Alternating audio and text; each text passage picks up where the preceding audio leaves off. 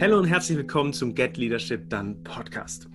Heute mit dem Interviewgast Dominik Rieninger. Schön, dass du da bist. Ja, hallo, schön, dass ich da sein darf. Ja, wir hatten ja im Vorfeld bereits schon über einige Themen gesprochen und hier in diesem Nugget-Interview, im Essential-Interview geht es nochmal um die Bereiche, die wir jetzt rauskristallisiert haben. Unter anderem ist es ein wesentlicher Punkt, äh, der sich äh, im Thema Führung bei dir zu finden lässt. Du hattest damals, als du gestartet bist, 2012, ein ganz anderes Bild von Führung, wie es vielleicht heute der Fall ist. Erzähl doch ein bisschen aus dem Nähkästchen.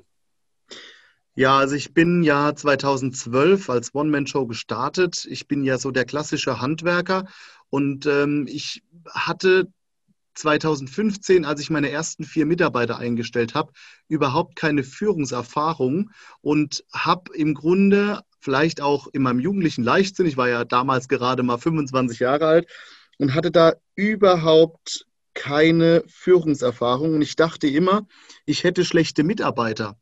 Hm. Und irgendwann habe ich mich äh, angefangen zu reflektieren, weil das ist mir natürlich dann irgendwann alles über den Kopf gewachsen. Keiner in meinem Unternehmen hat das gemacht, was ich letztlich wollte. Und das war ja für mich dann noch viel, viel schlimmer alles. Und äh, demnach musste ich, war ich irgendwann gezwungen, mich selbst mal da um das Thema Führung zu kümmern, zu gucken, was ist da wichtig. Ich habe angefangen, einfach mal meinen Mitarbeitern zuzuhören den Standpunkt meiner Mitarbeiter zu verstehen und vor allem habe ich angefangen, mich selbst zu reflektieren, also mit mir selbst ins Gericht zu gehen. Und wenn man mal mit sich selbst so richtig ins Gericht geht, dann merkt man am besten daran, dass man auf dem richtigen Weg ist, wenn es einem richtig wehtut. Ja, weil das mit sich selbst ins Gericht gehen, das ist oftmals äh, ein sehr, da ist das, da gehört sehr viel dazu ähm, und da muss man sich sehr ähm, ja, konditionieren, aber auch reflektieren. Man muss reflektiert sein, um auch mal zu sagen, mache ich vielleicht gerade was falsch? Und das war damals das Problem. Mhm. Wie bist du denn da ins Gericht mit dir selber gegangen oder was war denn da dein Essential, was du ähm, ähm, rausgefunden hast, woran das denn auch potenziell bei dir liegen kann? Also ich habe natürlich erstmal festgestellt, mir hat damals mal jemand gesagt, außerhalb der Firma, ich wäre so von meiner ähm, ja, Farbcharakteristik, von meiner Verhaltenscharakteristik rot. Ähm, und ich habe natürlich auch genauso im ersten Moment reagiert. Ne? Also ich habe erstmal sehr aufbrausend reagiert, war emotional ähm, ja, getroffen sozusagen und habe dann, und es hat eine ganze Zeit lang gedauert, bis ich mir das selbst eingestanden habe, ähm, dass ich wirklich äh, rot bin. Heute sage ich von mir, ich bin dunkelrot, ne? das sage ich immer mit so einem leichten Gelächter in der Stimme, weil ich mittlerweile einfach so reflektiert bin und es sehr, sehr gut im Griff habe. Mhm. Ja, rot. Was bedeutet denn rot? Wir reden natürlich von der ähm, von einer Verhaltenspräferenz, beispielsweise aus dem Disk-Modell, wo rot so als Dominanz beschrieben wird, als, ähm, als ja, aufbrausend emotional und da auch ziemlich zielstrebig, was dich ja als Unternehmer auch ähm, wirklich voranbringt. Also eben diese Haltung, was zu machen. Du hast vorhin beschrieben, du bist ein ganz klarer Macher. Und das ähm, finden wir in dieser roten Verhaltenspräferenz ja sehr stark. Aber wenn es zu tief reingeht in die dunkelrote Ecke, wie du es gerade schön beschrieben hast, dann kann es vielleicht auch ein Ticken zu viel sein. Aber du hast gesagt, du bist ja jetzt selbst reflektiert. Was, wie hast du dich denn damit auseinandergesetzt und was war das Ergebnis dabei?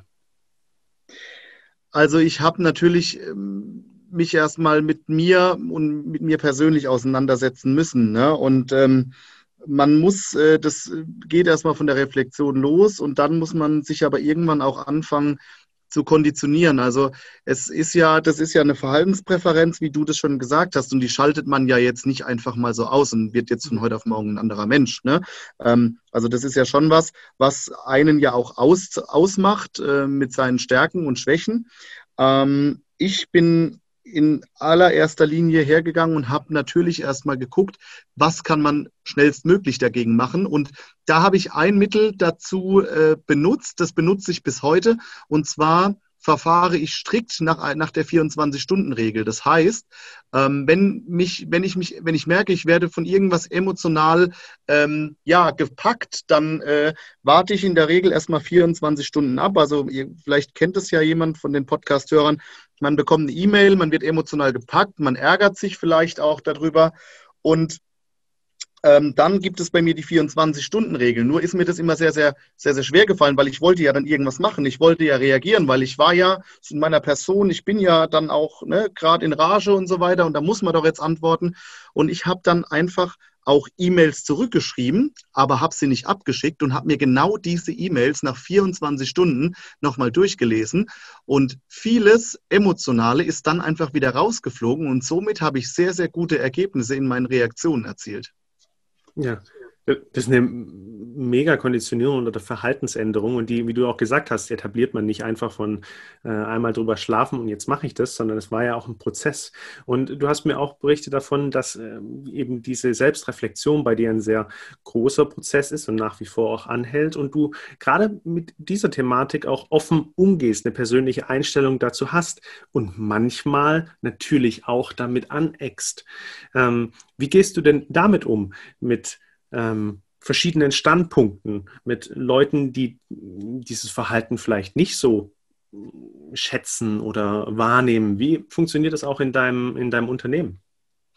Also in meiner Welt ist es so, und das zählt ganz klar zu meinen Werten, ähm, da möchte ich auch nochmal das gesellschaftliche Thema kurz aufgreifen. Es ist ja so, dass wir, also ich bin der Meinung, dass jeder seine eigene Meinung haben darf, beziehungsweise auch haben muss.